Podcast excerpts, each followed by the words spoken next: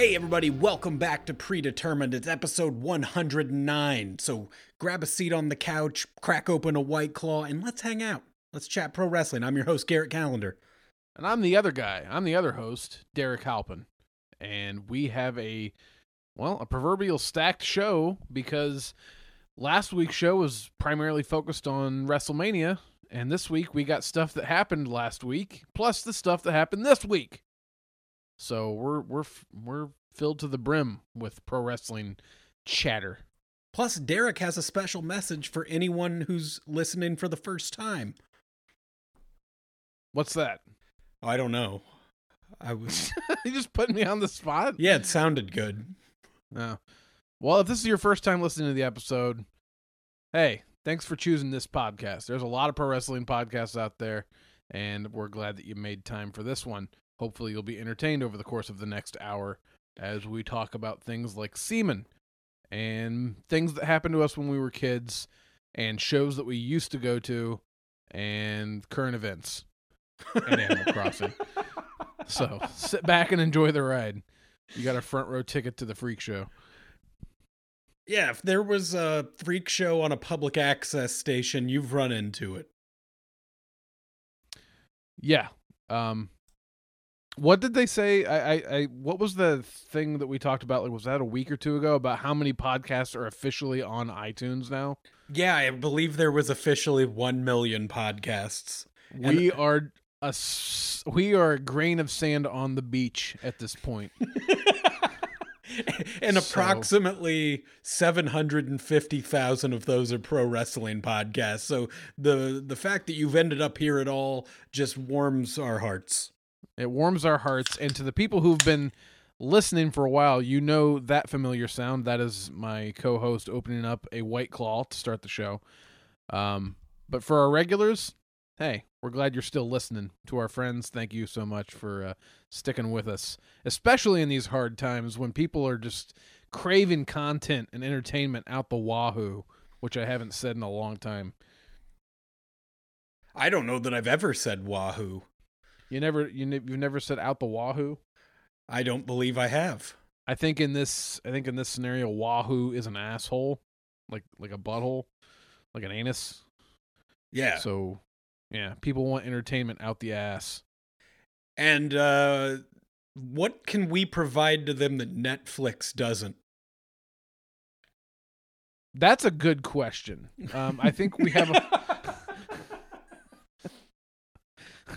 um all the stuff that Netflix isn't covering is is in this show.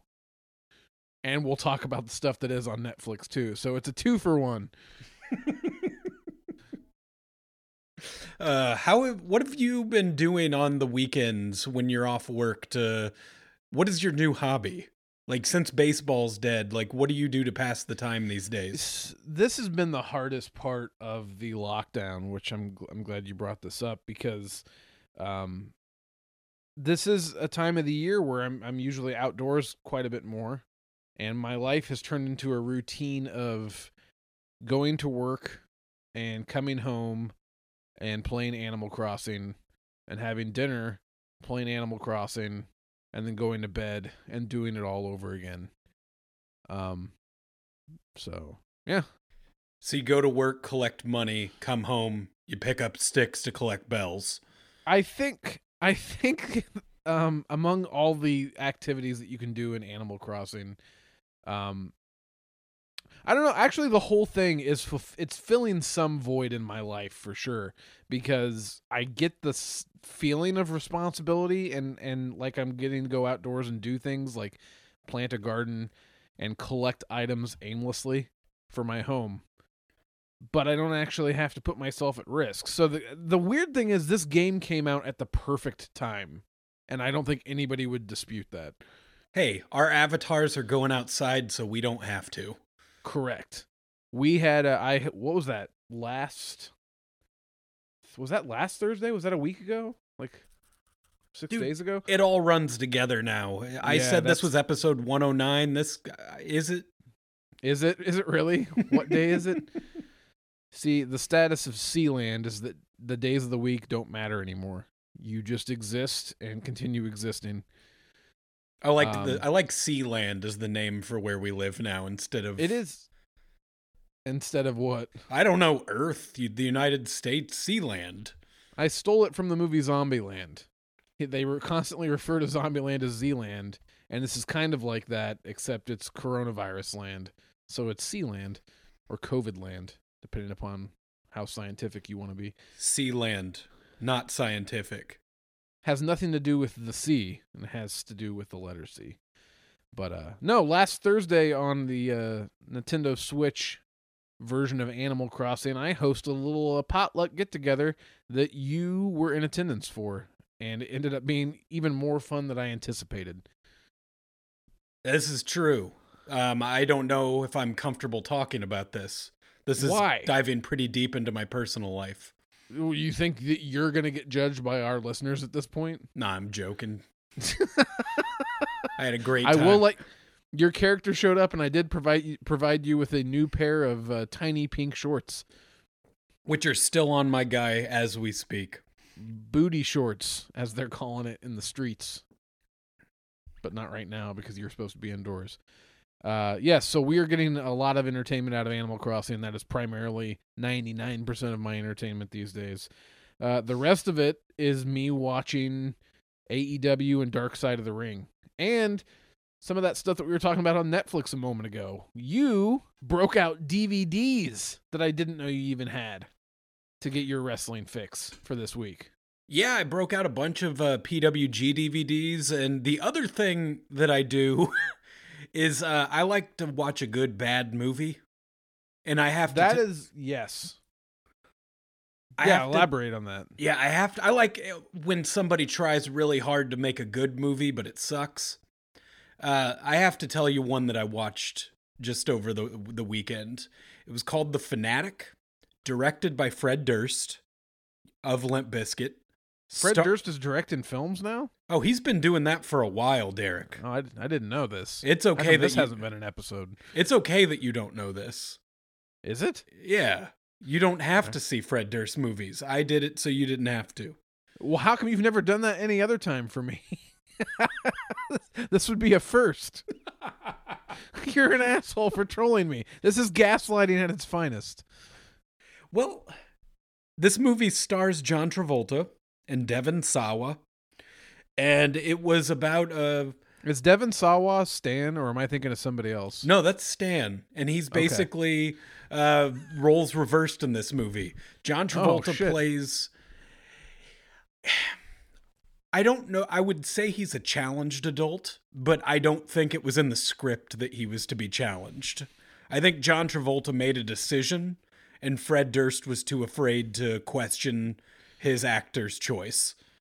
You're like, this is the dad from Look Who's Talking. How can I talk down to that man? He's got a sweet, like, bowl cut mullet. And the very first line of this movie is him saying to a comic shop owner, I can't talk long, I gotta poo. That's Um, the first dialogue you hear. that is the first dialogue you hear I out of John Mr. Durst thought that was hilarious. Oh, and then partway through the movie, Devon Sawa throws on the CD player, a CD player for his son, and says, You should listen to this. This is Limp Bizkit. We loved this in my day. That actually happened. That happens in the movie. Oh, I'm I, I knew I was in trouble when the production company was Redbox Entertainment. I didn't know Redbox made movies. Well. They're gonna not be making movies very much longer if they keep up with this trend. Oh, uh, Wes Borland did do uh, some animation in the movie as well. Good for Wes. So this is basically Limp Bizkit presents The Fanatic, starring John Travolta. Why would I not want to watch this? What are you talking about? well, it is on you went from making Prime. it seem like you were a fucking martyr for everybody, and now I want to know what I'm missing out on. It's that fucking scene in Dewey Cox, the like walk, walk hard or whatever. you don't want like- none of this shit. You don't want none of this shit, Derek. I Well, think I, I kind of want it. that was my John C. Reilly. Did I ever Uh, tell, you me about the time I went uh, roller skating with John C. Reilly? The fuck? It wasn't like just is just two- now coming up. it wasn't like just the two of us, but uh, it was a tribute to Prince night at Prince's favorite roller skating rink, and uh, they were having you know Prince night, so everybody was dressed up and skating to Purple Rain. John C. Reilly was there dressed as Prince, you know, skating his ass off, having a great time. Did you skate alongside him? I did because I at first I had to ask myself, is that John C. Reilly? It was indeed. And so you made your way over. Did you hold hands while you N- skated? No, but we definitely skated slow to Purple Rain next to each other while we were both singing it. I'm really upset that this is just now coming up. That seems like a bucket list item for some people. You love Prince. John C. Reilly is fantastic. I mean, that's all there really is to that story. I'm sorry. Oh, well, let's pick two. What's your favorite John Travolta role? What's your favorite John C. Reilly role? Ooh, That's two different Johns, but give them both. John C. Reilly. Let's go. The guy in What's Eating Gilbert Grape that's going to open the fast food stand in town. That's my answer too. So good pick. the Burger Barn. That's a good John C. Reilly. So the Burger Barn's gonna open up. They're gonna give me a job. I'm gonna be salting some fries, making some shakes, flipping some burgers. My favorite John Travolta character would be Nicolas Cage playing John Travolta in fa- in a Face Off. Oh shit. See, I've never had a deep attachment to John Travolta, so my answer is gonna be his fucking character from The Punisher, Howard Saint. We saw that in theaters together. I thought that would make a lasting impression on you. It's uh, also has Kevin Nash in it. Kevin Nash is a pro wrestler. Hey, what's going on in the world of pro wrestling? we're we're coming back around. And besides, we already brought up Limp Bizkit. That's about as much pro wrestling related as we need. yeah, we've established long ago that as soon as you bring up Fred Durst, it's okay. It falls in the wheelhouse of wrestling. Correct. Um, so yeah, so you watched The Fanatic, and then you were like, "Oh man, I need to cleanse my palate. Here's some PWG DVDs." Dude, God, this was this was so nice. This was really what I needed over the last few days was just a trip back to Reseda. Well, so what year are these from, and what were you like? Have you watched these before? Or were these ones that you bought and then put aside, and now you're finally getting around to? Uh, some were shows that I had actually attended that I owned the DVD of that I hadn't watched it since the show had since being at the show. Uh, Right. But other than that, I have you know some compilations that I haven't watched anything on. And the first one I threw in was uh, from the Young Bucks. It was called Five Stars. The first match that caught my eye was the Young Bucks versus Kenny Omega and Chuck Taylor from 2009. Well, holy shit, that's 11 years old. Uh, Chuck Taylor looks like a baby. He's got very shaggy hair. Was Kenny as shredded back in 2009? He wasn't quite as shredded, but he did just wear the little trunks at the time. Little trunks do something psychologically to you on certain guys, you know? Like sometimes it doesn't work. Psycholo- in what way does it psychologically fuck me up? Well, I'll put it to you this way Bobby Lashley came out wearing pants on Re- at WrestleMania. And for some reason, it changed how I felt about him. Did you think he was cooler? Yeah. Yeah, there's something about hiding your knees, I think, that really does make you cooler. You seem like a combatant. And I don't know. This is pro wrestling. A lot of people wear the tiny tights. I don't know why it fucks me up so much. Do you remember in WCW, Billy Kidman wore the wife beater and then the jean shorts? yeah, I always loved that. Yeah, me too. Then when he went to WWE, he started wearing actual like wrestling shorts, and I just Billy Kidman was done for me. Like that was it. Speaking of Billy Kidman, Oh fucking boy! do so we have to get there? I think we do. we do because it's the it's the biggest story, and it's. I don't know if this is gonna be worthy of a dark side of the ring one day, but maybe.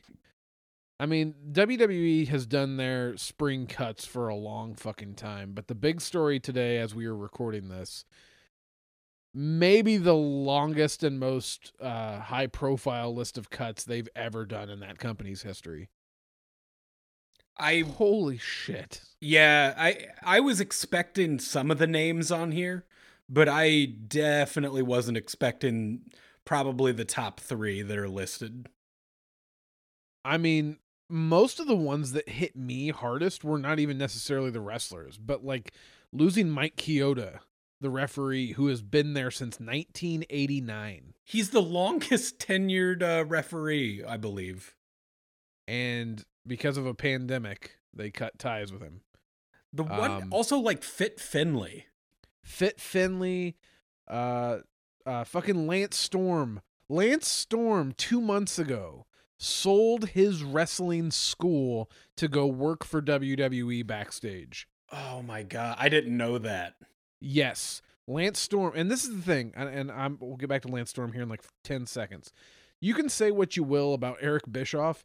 Bischoff did something similar. Bischoff had a nice life living in Cody, Wyoming, with a nice like ranch in the middle of nowhere, and he was happy. And he sold that and moved to Stamford, Connecticut, to work for WWE. And then like a couple months later, Vince was like, "Ah, on second thought, nah." And then he had to pack up again and go back home, probably to buy a different place. Lance Storm gave up his business, his passion, sold it, and then two months later, he was like, "Sorry, Lance." Oh fuck! Uh, so Fit Finlay, Lance Storm, uh, Hurricane Helms, uh, all backstage people that got let go. Kurt Um, Angle, Billy Kidman. Kurt Angle and Billy Kidman. And I, uh, first of all, we need to give a shout out to Fit Finlay for a second because he has been such a key element for that women's division. He has helped train most of those women and has been their biggest supporter and has helped shape the women's division throughout every show of WWE. That's Are you meaning just a like NXT everything? yeah, like he's been like, and he's been there for a while as like a road agent too. But like, he's helped train the women. Like he's a big fucking deal there. Um, that's and this is these are people we're talking about before we get to the actual wrestlers. Like we haven't mentioned the fact that um, I did, I haven't seen the complete updated list because it felt like every thirty minutes there were two or three more people uh, being added to the list. But Gallows and Anderson got released. Uh, Zack Ryder and Kurt Hawkins got released. Rusev was the big name. I felt like the biggest name maybe of the talent. Um, like you said, Angle, uh, Sarah Logan. Did Rowan, Kairi Sane get released released too? uh, I don't think she got released. I don't think I- she was renewing. Okay, I think I she just I, I'd heard her name come up a bunch, but um, Uh, the Kanellises, yeah, both Kanellises. the Colognes, No the Way Colognes. Jose. Yeah. I mean, we don't want to disrespect it, but the list goes on and on and on. Uh, fucking, did you see uh, Drake Maverick's video? Oh, it was heartbreaking. I mean, they just posted that they had profit gains of what, like 500 million? I yeah, it other was, day? it was something like they had a, a five hundred million dollars in reserve, and then they were already banking profits for this year or something. And yet, here we are. And yet, WWE is making donations to the right people in Florida to be deemed an essential business. But their workers are not an essential part of that. And if somebody wants to argue in, with me and say, hey, WWE has been stockpiling talent unnecessarily the last few years, I'll completely agree with that. I don't think that they were using most of those people, or at least a lot of those people, or using them correctly, or had a plan for them. And a lot of them may be better off not being in WWE. I just think this is a shitty time to decide to fucking let people go. Well, fucking remember what was it like two, three months ago? Mike Kanellis was asking to be let go, and they and they wouldn't let him. I mean, is that hypocritical to be mad that they're letting him go now? Like when, like it's like, oh, sorry, the pandemic, you can go now. Uh, I mean, th- this is not a matter of them doing anybody. They're not doing this as a favor to these people. There is no indies right now. Wrestling is on like like pause. that's true. At this point, wrestling on 205 Live was that was the Indies. That was our only Indies. Yeah, or main event or whatever the fuck is that still on? But th- I mean, the point is, is this like it, it goes back to people are ripping into fucking Strowman again because people are like, I hope Strowman has that same fucking energy that he had like you know a month or so ago when he was ripping indie wrestlers for trying to make money while this shutdown's happening. Well, it's like a bunch of your coworkers are just have just been turned into indie wrestlers, and they can't go out and fucking work indie shows. And it's not like AEW or Ring of Honor or Impact is going to sign all of these people. Maybe not even most of them. I know that this is still uh, pretty fresh, but is there anybody on here that you would already see in your head as somebody you would like to move to a different company? Absolutely. Like, who would you like to see go where? Um, I would like to see Mike Kanellis maybe go to AEW with Marie. I, I mean, I know he can wrestle. Um, I would like to see Rusev wind up somewhere. He is talented. He knows how to. Get... Aiden English, Aiden English and Rusev both got fucking released today. Do you realize, like a year, year and a half ago, or however long the fuck that was, how over those two were? And they did it themselves. They did it organically. So I don't want to hear from somebody fucking toeing the company line for WWE saying, "Well, if you get over with the crowd, then they nothing can hold you back." Well, unless they don't like the fact that you got over. Uh, Where do you see a guy like Rusev going? I don't I don't know. I mean, if he's not able to retain the rights to the name, I mean, he can. This is the thing. Rusev can wrestle. Like I've I've never really had a problem with Rusev's in ring work. So I mean, I don't know. I mean, uh, the thing is, you can make an argument for a lot of these guys. They could be repackaged and sent anywhere. Do you remember when they, how long ago? It, I mean, Rusev was like an undefeated beast for like a year. Yes, He was Yes. putting everybody out. He had the most popular. Uh, well, I guess I mean that was when Lana was still his valet. That was huge, and then he lost to Cena at that Mania, and he still came back and had a good Right. career. he got he resurrected his career a couple times. I mean, I, I'm I don't know what else you got to do. I mean, some of the like I'm sure that maybe somebody like Sarah Logan could get picked up by AEW for their women's division. Um, Where do you see Anderson and Gallows going? maybe back to Japan. People would be really hyped to see them show up again. Yeah, I mean, what if Yeah. they go back and be the leaders of the Bullet Club? they could. I don't know. I mean, there there's options. There are options. If they don't want to go back to Japan, I mean, that would be a nice pickup for Ring of Honor. To be honest with you. I don't know. There's a lot of names. If we were to go sit there and go down the entire list, you could come up with. But like I said, if you repackage somebody and actually handle them the right way, they could succeed anywhere. I I just know that there is always going to be the glass ceiling in WWE. I am sure that it was a really disheartening day for everybody working there, especially with the way that, like I said, they like they paid off the politicians in Florida to make them an essential business and then turn around and fire everyone despite having, you know, large profit margins. And the rumor is, what I read earlier, is that cutting all these people saved WWE about $4 million. Or the same price it cost to have Bill Goldberg wrestle at Saudi Arabia in WrestleMania. Are you shitting me? Yep. That's the case. Ooh. I mean, I mean, uh, here's another, and I do not want to guilt trip anybody. I do not want to make anybody hate on this person that I'm about to mention. How do you think Edge feels? Like, he's back on a big money fucking deal. Worked his ass off to come back, and then comes back, and then like a like a couple of weeks later, a huge portion of young talent just got gutted because of WWE making budget cuts. I mean, I, I know that fucking Goldberg and Lesnar don't give a shit. I have to imagine it's crossed his mind, but if it wasn't Edge, it was going to be somebody else. Well, I, and I, I'm not saying he should feel guilty. I'm just saying it's got to be a weird spot when you know you're making that top guy money, and you know that like a lot of these guys on the undercard have been working the live events every weekend. That they've been, you know, they've been full time wrestlers, and they were the first ones to get thrown under the fucking bus.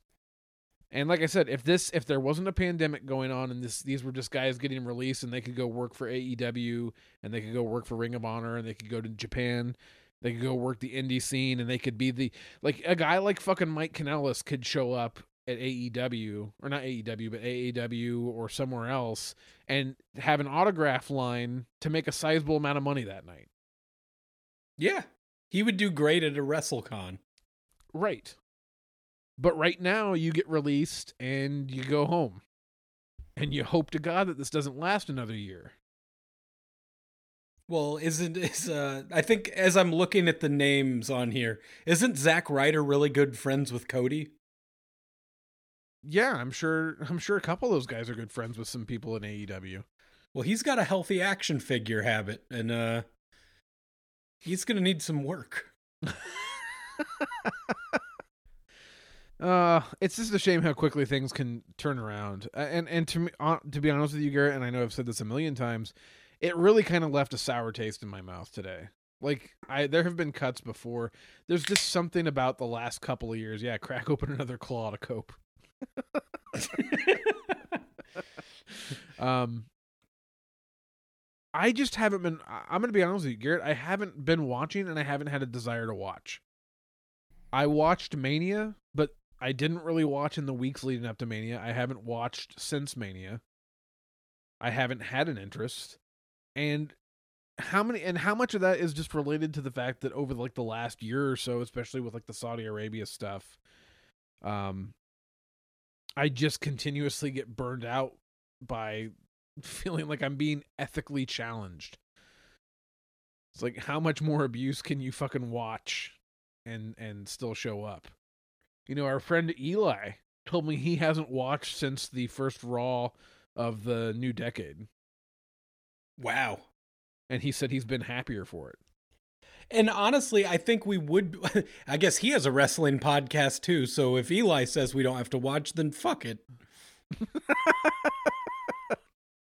Um so for the time being, like I'm I'm again, I wasn't watching much anyway, but right now it's just like if you're gonna be that shitty, like just blatantly shitty. Like I mean, the fucking wrestlers need to unionize or do something. I mean, it doesn't help that I'm coming off the heels of of uh last night's Dark Side of the Ring where I find out that Vince McMahon may have been trying to fucking cover up Jimmy Snuka murdering his girlfriend. Transition point. Um I I I just don't want to like I know that Vince has paid for wrestlers to have rehab for drug and alcohol problems, but I don't really think he takes it that seriously. And how much money are we actually talking? But he's also done a lot of shitty things. I think I'm just kind of over WWE for the time being. And I'm definitely not dumb enough to sit here and tell you I'll never watch again. I like pro wrestling, they do wrestling, so Well, one last Vince McMahon thing before we I guess there'll be more Vince McMahon, but one more negative thing before we just move on. Uh I'm current out. I'm currently wearing a hat for the St. Louis Battlehawks, which I said early on in this XFL season, I need to get a, a Battlehawks hat because I probably won't be able to get one next year.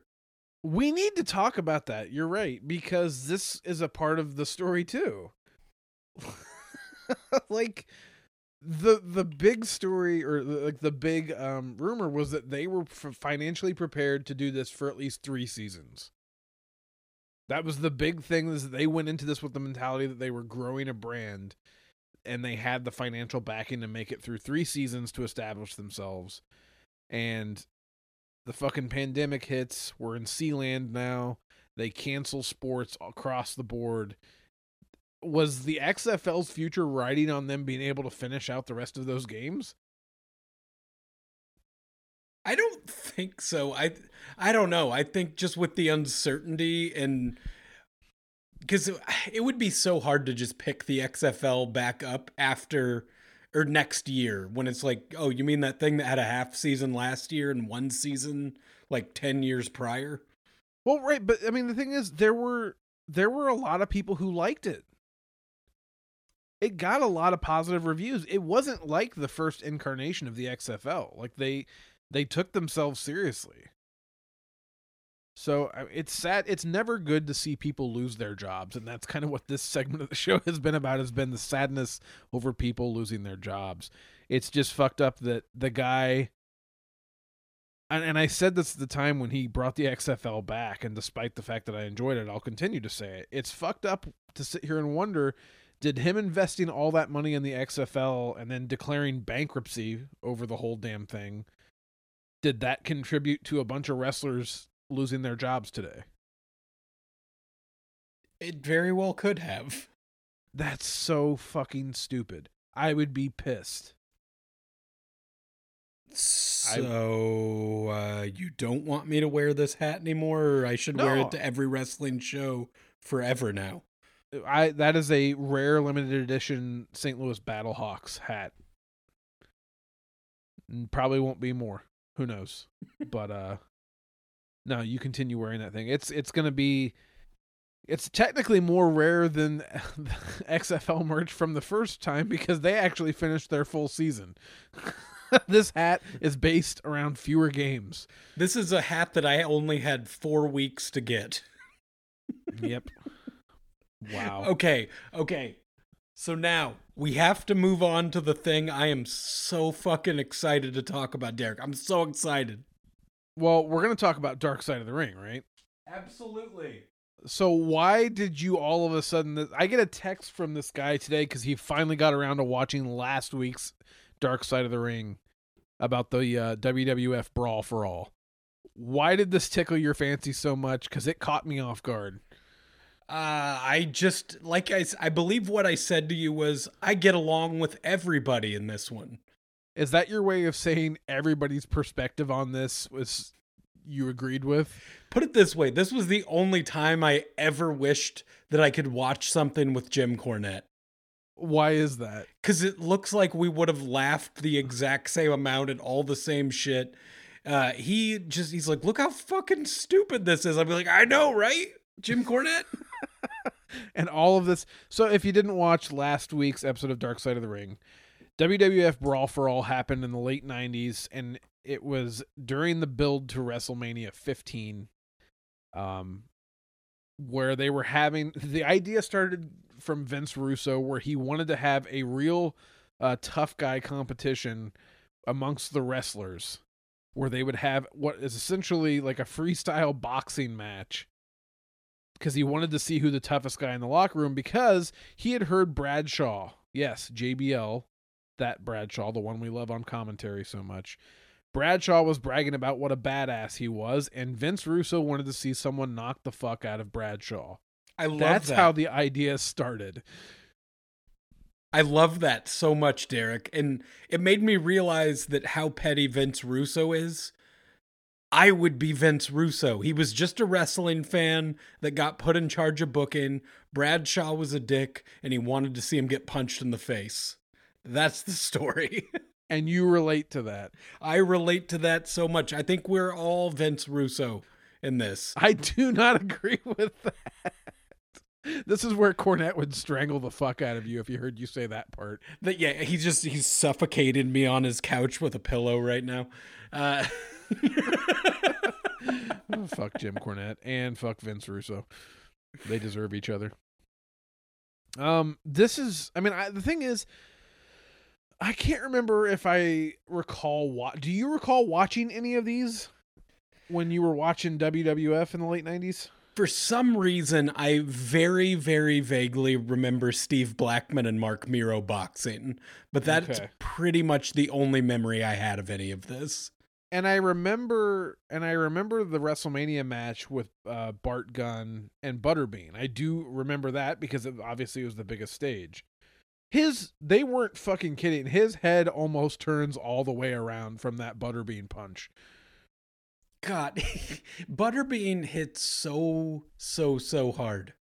And I love that that was his punishment for winning. He was supposed to get to fight Stone Cold. Vince McMahon says, Fuck you, you weren't supposed to win. Let's kill him.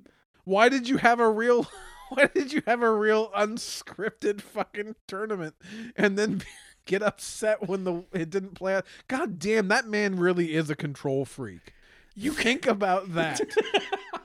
think about how fucked up that logic is. Is you have like, like, we'll just do a shoot fight and then be like, oh wait, but I didn't want it to play out like that. We need to punish the guy who didn't allow the thing I wanted to have happen happen.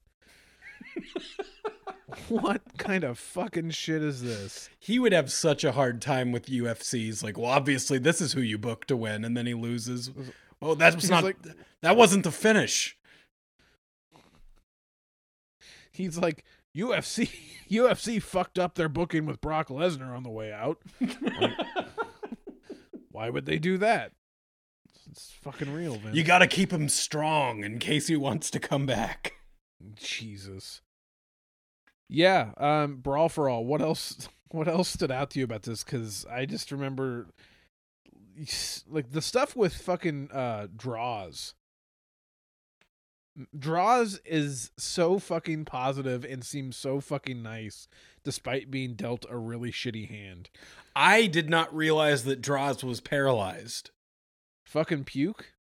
He's gonna he he he's he's gonna puke. No, I had no idea. So seeing him, like, he does look like he has a, a very good outlook on life. He, I'm, he probably by design he has to, right? Like that's one of those things like you can't let that situation drag you down, otherwise it's gonna fucking kill you. I, he's stronger than I would be. I completely agree. And just like any of Dark Side of the Ring, this is one where you think you're going to get out of it without anything bad happening. And they're like, by the way, D'Lo Brown fucking killed Droz. He didn't. ki- Well, he's the one that hurt him, but it, it was just a like neither of them know what the fuck happened. But D'Lo Brown seems like a nice guy too. Yeah, he fought Ethan Page at a GCW show not long ago.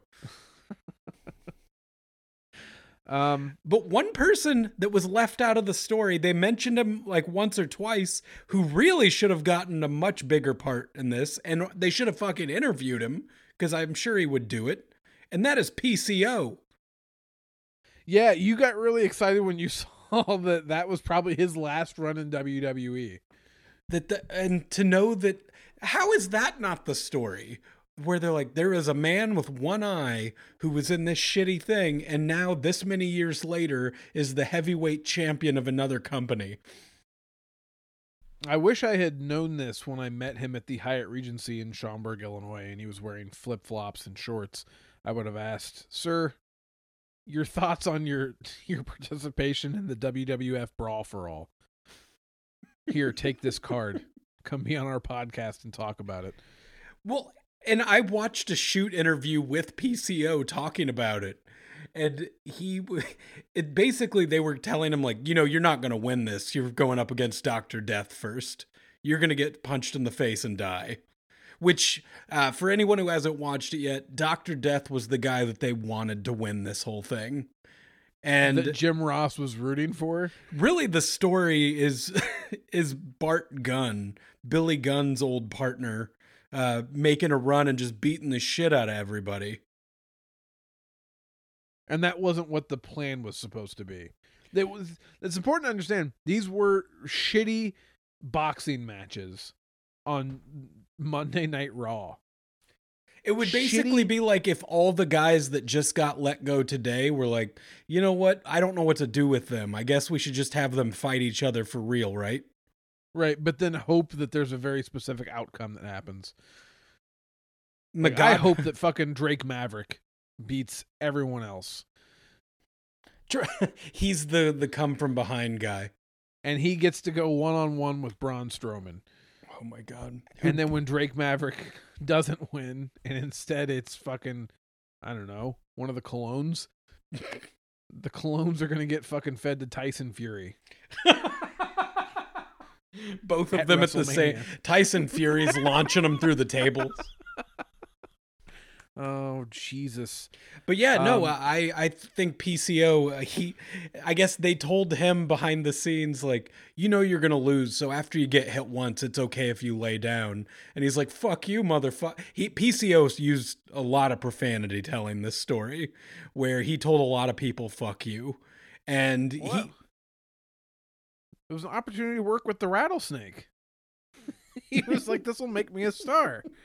A one-eyed man working with fucking Steve Austin. Let's do it. it's a good story. that way. No, it didn't. It's just as good of a story now as it would have been back then too.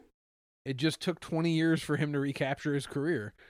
All it took was a spring break where he fought Walter. Oh fuck. Well, feel bad for all the people who had their careers fucked up from doing that stupid shit. Nobody looked good. Nobody looked good. And the best part is that like through the whole episode Vince Russo's kind of indignantly being like, "It's just wrestling, bro." Like I don't see what the big deal is. No, I don't feel bad about it. And then like in the last minute they're showing him footage he's like, "Oh, now I feel bad." He Oh. did. he did look at the. Yeah, he's- like uh, oh, I haven't thought about it in a while or watched it and now I feel guilty. well, do you think Bradshaw goes back and looks at the video of him beating the shit out of Blue Meanie and thinks I feel bad about that now? Not at all. And I don't feel that bad about Bradshaw getting punched in the fucking face. Think of all the shitty stuff Bradshaw did to Mauro Ranallo. I know. but this was years before that, so So somewhere Mauro Ranallo is trying to get the brawl for all to come back and let it be with the announcers. it's Bradshaw against everybody. um last night's episode of Dark Side of the Ring uh I'll, I'll put it to you this way. It doesn't bode well to be in a relationship with a professional wrestler if your name is Nancy. Oh no. That's yeah. See, I didn't watch last night's. Okay, so last night's uh, episode of Dark Side of the Ring focused on Jimmy Snuka and him uh, essentially murdering his girlfriend by beating her to death, and how it got covered up, and they ruled it as like an accident. His story kept changing throughout the years, and supposedly there's strong evidence to suggest that Vince McMahon came in and helped cover that murder up. Yeah, I had always heard that. Well, and it took like I guess what thirty years for there to actually be charges pressed against Jimmy Snuka, and the coroner's report was like classified, and they had to like they didn't have access to it. But the coroner basically suggested at the end of his report, yeah, this should be investigated as a homicide and nothing and nothing else until further notice. And then that never happened until thirty years later, and Snuka was like suffering from dementia, wasn't there by the time he was called into court, they I mean they were able to basically say he can't stand trial because he doesn't know where the fuck he is or what's going on. And that was the extent of the justice carried out to Jimmy Snuka. Um, and then he died shortly thereafter, I think, from stomach cancer. So yeah, So that definitely sounds like a dark side of the ring. that's it's it was a dark side of the ring, and like I said, uh, man, I I feel like you got a lot of joy out of watching guys beat the shit out of each other with boxing gloves on and shorten their careers. There's nothing fun to take away from last night's Dark Side of the Ring other than holy shit, a man got away with murder for 30 years and Vince might have helped cover it up. that is true. While I was watching the one, I'm like, I have more in common with Vince Russo than I thought. Oh my god, I could hang out with Jim Cornette and watch this. And yeah, that one just sounds uh sounds it sounds like a true dark side of the ring, not not like a stupid side of the ring. Yeah. But that's kind of for the most part that's been the theme. I guess next week is going to be about Dino Bravo, which again, another scenario, don't know anything, excited to learn. Derek, Yeah. do you think CM Punk's gonna go to Wrestle Kingdom? Uh, where are you getting that from? Well, he gave that list of people that he wanted to, that he would want to wrestle. And Will Ospreay was on that. Will Ospreay was on that list, and Will Ospreay posted a video where he's like, "CM Punk, come on, let's fucking do it." He's like, "Wrestle Kingdom, it would be so cool, me and you. This is the time to come back and do it." I mean, that would be awesome. I have. I mean, is wrestle er, is New Japan prepared to pay CM Punk the amount of money he would require to come out of retirement? That's a good question. I wonder what Jericho had got paid. But it seemed like Jericho. I don't want to take shots at Punk unnecessarily, but it seems like Jericho had a passion for doing things that were different and that people didn't expect him to do. And I don't know if Punk still has that. I think his mentality is I ain't doing it unless you pay me big money. Who knows? Maybe that's something that New Japan looks at as a good thing to spend money on. Maybe. I mean, it would get them hella publicity. I mean, that would be bigger than Jericho. Especially if, if Punk is still working for Fox at the time. covering WWE while fighting Will Ospreay in Japan. Yeah, I love that. That'd be wild. Um, I hadn't really thought about it. I know that Seth Rollins talked shit about uh Ospreay, whatever, how many months ago, which led to his fucking eventual heel turn because the fans had enough of Rollins' of shit, and then that and that led to CM Punk and Seth Rollins. Um, wait, what? trying to get, gather my thoughts on this. What happened after that? So Seth eventually apologized to Will Ospreay. Didn't Punk acknowledge Will Ospreay as the best wrestler in the world, and that pissed off Rollins? I know that there was a Somebody... while where Rollins was basically poking CM Punk with a stick, trying to get a WrestleMania match with him. Right. Huh. Yeah, I do like that Ospreay that uh, Ospreay was able to basically turn Seth Rollins heel from yep. another company. From another company. By all he Just... did was send in one tweet like I exist. yep. Ah, that's good shit. Man, I went back cuz I know I I talked about this a little bit, but it really made me happy going back and watching some of these PWG DVDs. Yeah, tell me about them. Like, which what other matches did you check out? You said that you watched um, the Young Bucks versus Kenny Omega and Chuck Taylor. I watched that. I also watched uh, the very first meetup between the Young Bucks and Steen and Generico. Was and that fun? That was really good. I mean, this is from a DVD called Five Stars. So every single match is just fucking insane. And it was the first time those guys had ever wrestled each other, and it was at the 2009 BOLA. But I wanted to go back and start watching some stuff that I attended because just matches that I remembered being really, really fun in person, just right. to see if it held up this many years later. And one of the ones I really wanted to go back and check out was from uh, 2016, January 2nd, 2016. It was a show they did called Lemmy. Lemmy had just died, so it was a tribute to him. And the match I remembered being so much fun from this was Zack Sabre Jr. versus Akira Tozawa. And Akira Tozawa, who made it to WWE? Yes. Okay. And at the time, Zack Sabre Jr. had just won BOLA. He was, you know, a guy that the crowd absolutely loved. The crowd loved Tozawa. And I don't think I had ever seen a crowd ch- chant for two guys louder than this match. It seriously went on for about 10 minutes before they even locked up. I think they got a match of the year chant before they touched each other. They got, they got a this is awesome chant before they touched each other. The two of them ended up just laying down on the ground and then at one point after that uh, they all got, they just got up and left before they then just ran back in the ring and started doing what they do. But going back and just hearing how hot that crowd was for those two guys that night before they did even goosebumps. It did.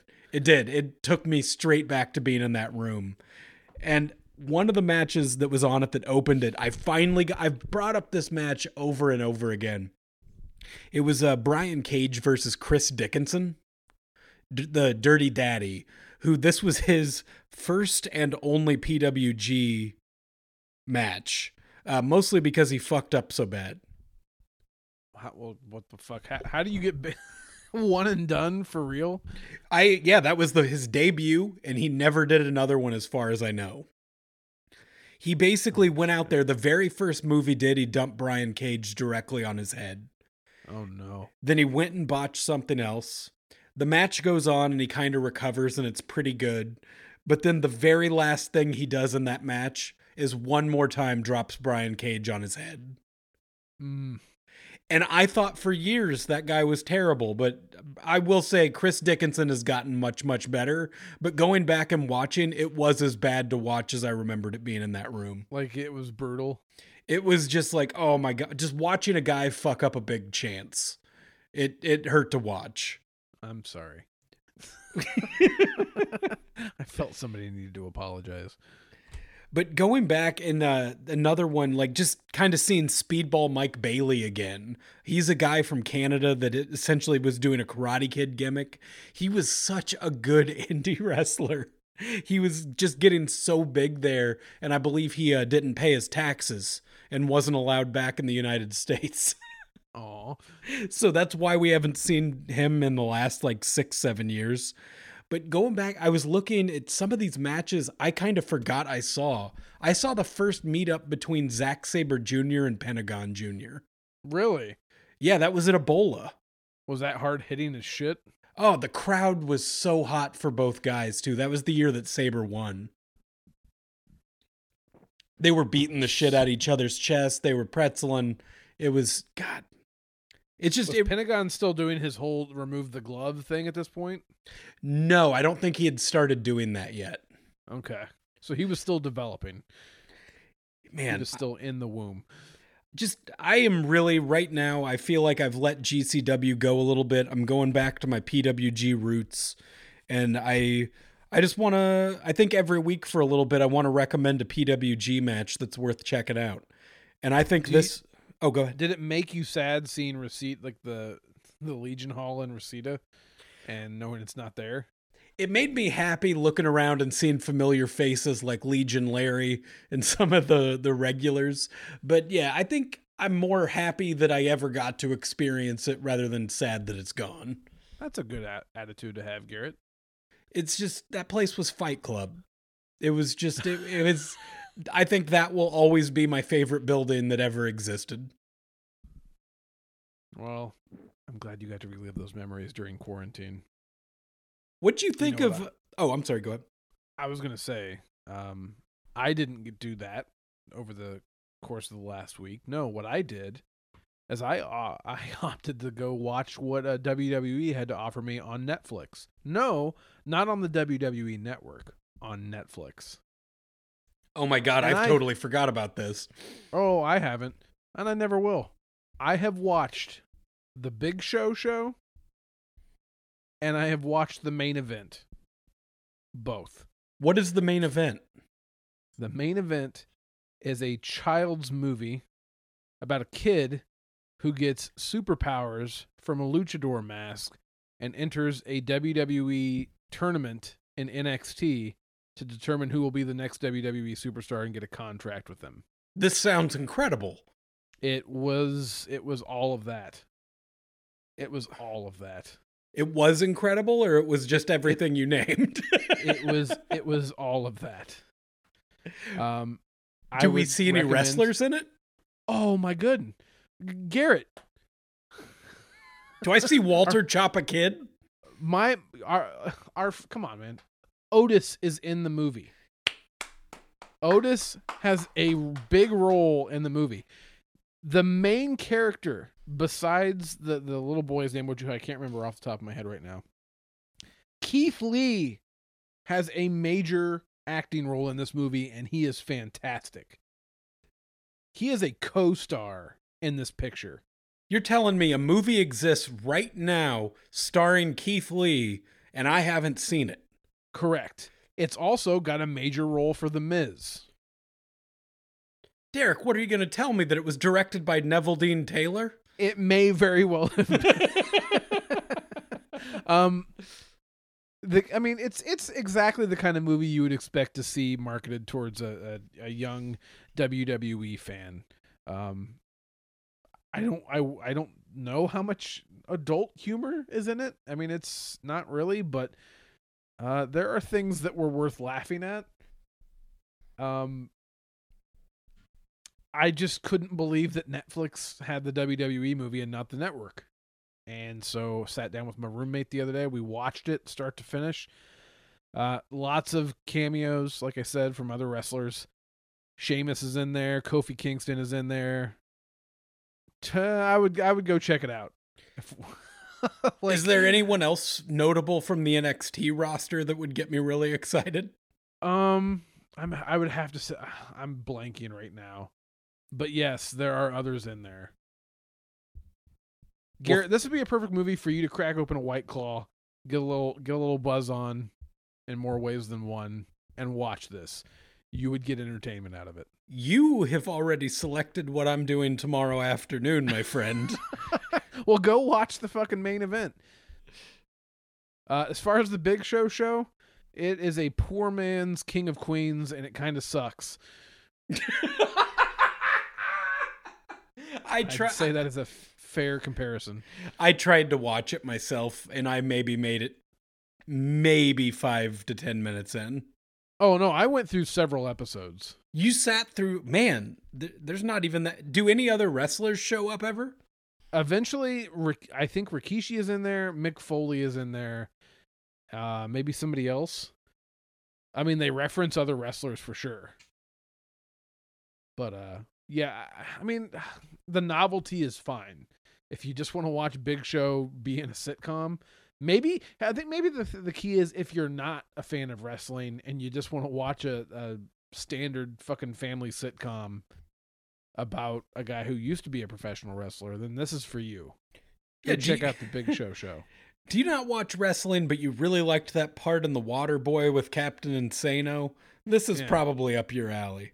Yeah, but you time better well spent would be going to watch the main event and you're going to do that tomorrow. I 100% am doing that tomorrow. But to if you were here, I would be pushing for us to do a watch along for the main event. I would love to do that. no, sorry, uh, no, did, I don't have the Rhone. So you uh you watched Dynamite tonight? I did watch Dynamite tonight. Which match got you the most excited? Um I don't know. I mean, I feel like they're doing a good job of building Lance Archer. Um, so him and Colt Cabana was fun. I did enjoy the world title match between Jake Hager and Jon Moxley. See, that was just another match I just did not love. Can you tell me why?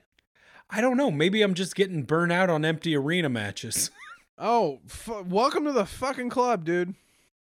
But okay, it finally caught up to you. No, no, no, Snap no. Back to reality. Oh, there goes gravity. Because I enjoyed Chuck Taylor versus uh, Kip Sabian as much as any other match, and it was as you know, it felt like there were people there. But this one, I don't know. It was just maybe it's because I had just watched the Ciampa Gargano match from last week's NXT where they were beating the shit out of each other for like 40 minutes in an empty arena. I felt like I'd already gotten it. I think we are in year three of this podcast, right? Yeah, that sounds right. Yeah. Um, I'll I've noticed a trend with you in pro wrestling matches. When you are told that a match is a big fucking deal, you immediately don't give it its due. the matches on the undercard that nobody gives a shit pique your interest. But the moment you're told something, this is going to be a fucking no holds barred, fight anywhere, fucking main event, you're like, huh, all right. Well, and if okay, you know what the name of Jake Hager's finisher is? What is it, Garrett? It's called the head and arm triangle. Basically, uh-huh. what his finisher is is the Karl Malone hug. Yeah. So I know it at any given point, the most exciting part of that match is going to be when Jon Moxley passes out from getting hugged too much. From the Malone squeeze. From the Malone squeeze. Yeah. And I think there's something about that move that I just immediately get. I'm like, well, I know he's not going to win. He's not. If he's not getting hugged, then what the fuck is this all leading to? Did you think Jake? Oh fuck, man! How many wrestling matches do you watch all the time where you know a guy isn't going to be the one who wins? I okay. I guess I'm in a weird place where I hate the hug, but I also want to see it. you absolutely. We were there for the Hugs debut. Well, I mean, it sounds like, according to the Bellator people that all night long told me that Jake Hager was going to win, I guess he's been doing that hug there for quite some time. It works. Malone knew what the fuck he was doing.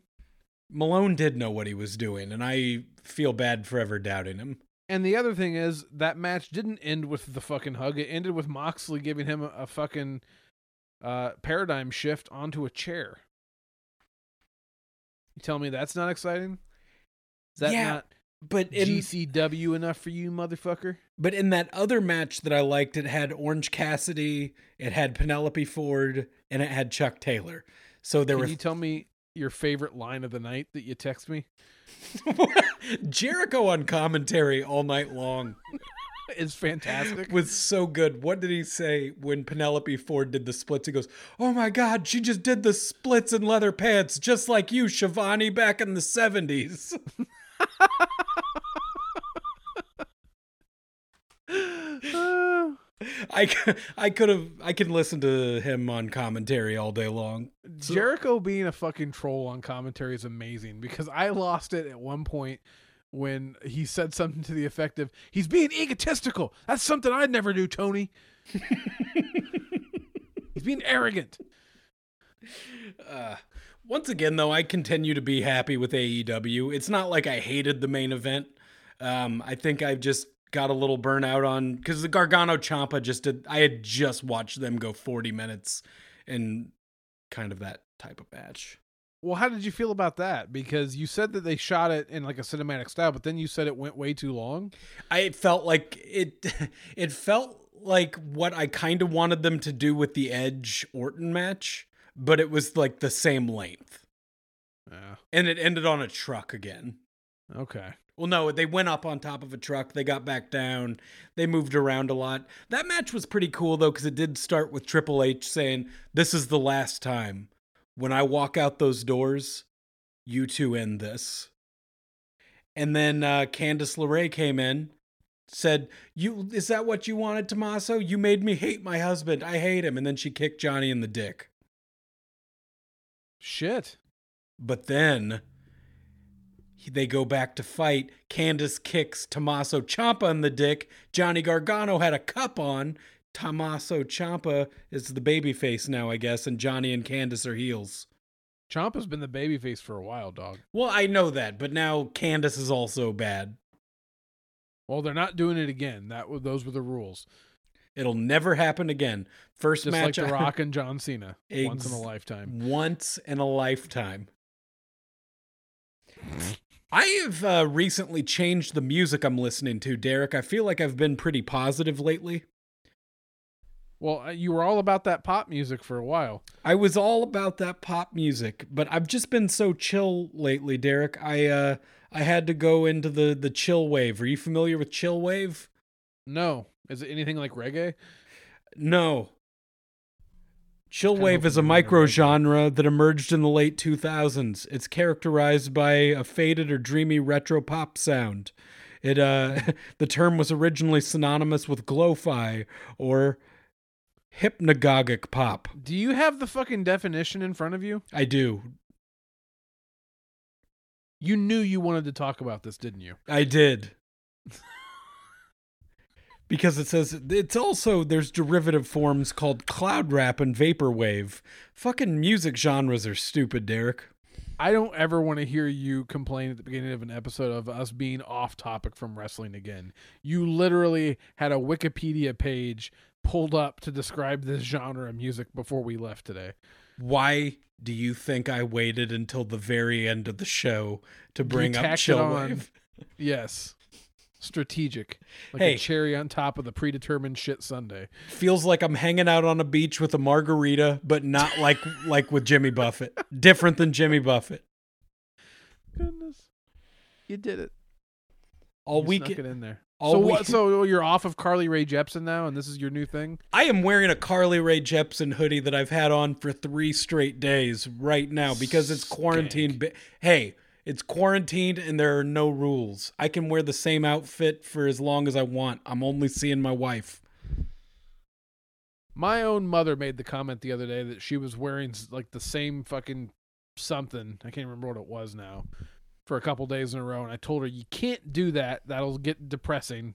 You got to wake up and clean yourself and change clothes. And Garrett's just like, "Fuck it, I'm gonna open up another White Claw, get high, and watch some old PWG, and then uh, listen. What's this soft wave shit I'm listening to? Derek, it's called Chill Wave. Chill wave. It's chill. It's very calm. Why don't Very you do me a favor and send me some of that after this fucking recording, and I'll check it out. I'll send you some chill wave, and you know what you're gonna be like? You're gonna be like, oh man, I could go to sleep to this. I could party to this. I can do a little light dancing. I bet you I could because I, I'm pretty open minded about the various genres of music. Every day, Derek, I now cook dinner while listening to some chill wave. And over the weekend, it played all weekend. And I said, you know what? Chill wave Saturday turned into chill wave Sunday. We're listening to chill wave in this part of the town right now. Uh, uh, for those who don't know, uh, Garrett will be coming to my island on Animal Crossing soon, and he will find out that I have a pro wrestling training gym in my home. So we will be posting pictures of that. Wear your GCW shirt. oh, I always do. All right. Let's Garrett, get take out of outta here. Plug plug shit. We'll do the things that we do to make this official, like to sound professional. Hey, everybody. Thanks so much for listening. Do us a favor hop on the internet. Do you have the internet? It's all you do right now. All you have is the internet. Get on there. We're at Even Predat- if you're in a McDonald's parking lot using their free Wi-Fi. Yeah, you can you can hop on there right now and give us a follow at Wrestle Hangout on Twitter. We're at Predetermined Podcast on Instagram. I am at Gartet on social media. Derek is at Halloween Halpin. Uh, our email address is at predetermined. It's not at, it's just predetermined podcast at gmail.com. I don't, you're not going to send me an email. Why do you give a shit? Um, We've been daring you to send us emails for a few years now, and so few of you do. And you may have noticed, though we have had a couple emails that I never responded to because I'm a bad, dick. I'm a bad, bad boy. Uh, there is also a bonus zone episode that I threw up just a day or two ago. Um, if you have access to Cage of Death 19, it's a worthwhile listen. We're with our friend Aaron. Uh, we've getting, been getting some good feedback on that episode too. We've been getting good feedback that you're not sharing with me. Yeah, And I- I in these dark times, I could use some positivity. you could use some positivity. Yeah. Well, have you heard of Chill Wave? I, send it my way. I said it. I want it. Bring it on. Uh, All right. Thanks all right, for listening, everybody. we will be back next week for episode 110 and 10. And at that point i will have seen the main event uh, and i don't know i'll probably watch some more pwg dvds And I will have seen another episode of Dark Side of the Ring and another episode of Dynamite and no WWE. And I wish the best of luck in the future endeavors to everybody who was released today. That sucks. might i recommend chill wave for those who are currently quarantined hit our goddamn music